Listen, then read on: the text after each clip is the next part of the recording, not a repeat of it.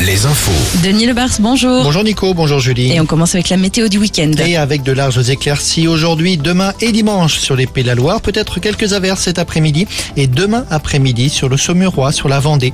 Des températures maxi toujours autour de 17-18 degrés.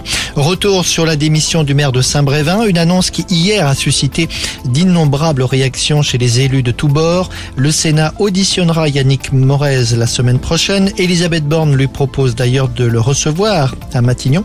Le PS, de son côté, appelle à une marche de soutien dans sa commune le 24 mai. À Angers, une famille a été expulsée d'un logement HLM hier au motif qu'un de ses membres vient d'être condamné pour trafic de drogue.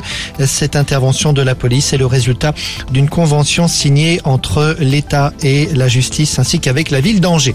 Du côté de la France insoumise, pas encore de réaction aujourd'hui. Après cette info révélée hier, un député LFI fait l'objet d'une enquête pour soupçon de blanchiment de fraude fiscale et abus de biens sociaux. L'élu est soupçonné d'avoir dissimulé près de 200 000 euros. En Vendée, la seconde station multi-énergie du département est inaugurée aujourd'hui au Sable d'Olonne. Cette station fournira de l'énergie verte aux professionnels et aux particuliers, du biogaz issu de méthaniseurs, des bornes de recharge électrique et de l'hydrogène issu de l'usine Life installée près des éoliennes de Boin. À propos des véhicules électriques, beaucoup d'interrogations chez les concessionnaires automobiles en ce moment. La France veut changer ses critères sur le bonus écologique à l'achat d'un bonus d'un véhicule électrique. Pour en bénéficier, les voitures ainsi que les batteries devront avoir été assemblées en France ou en Europe, ce n'est pas encore très clair. Rien de très précis non plus sur la date au plus tard, le 1er janvier 2024. En sport, une star de 19 ans à la mairesse ce soir. Mais oui, c'est déjà une star. Victor Wembanyama, le prodige d'un mètre, de 2 mètres 21, disputera sur le parquet de Cholet Basket l'un de ses derniers matchs pour le compte du championnat français avec son équipe de Levallois et contre CB.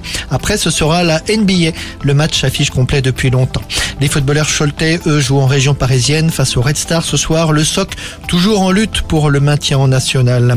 Et puis un mot de rugby avec la finale de la Coupe d'Europe du Stade Rochelet le 20 mai prochain. C'est décidé, il n'y aura pas de fan zone, mais deux écrans géants sur le Vieux-Port à La Rochelle. Très bonne journée à tous sur Alouette.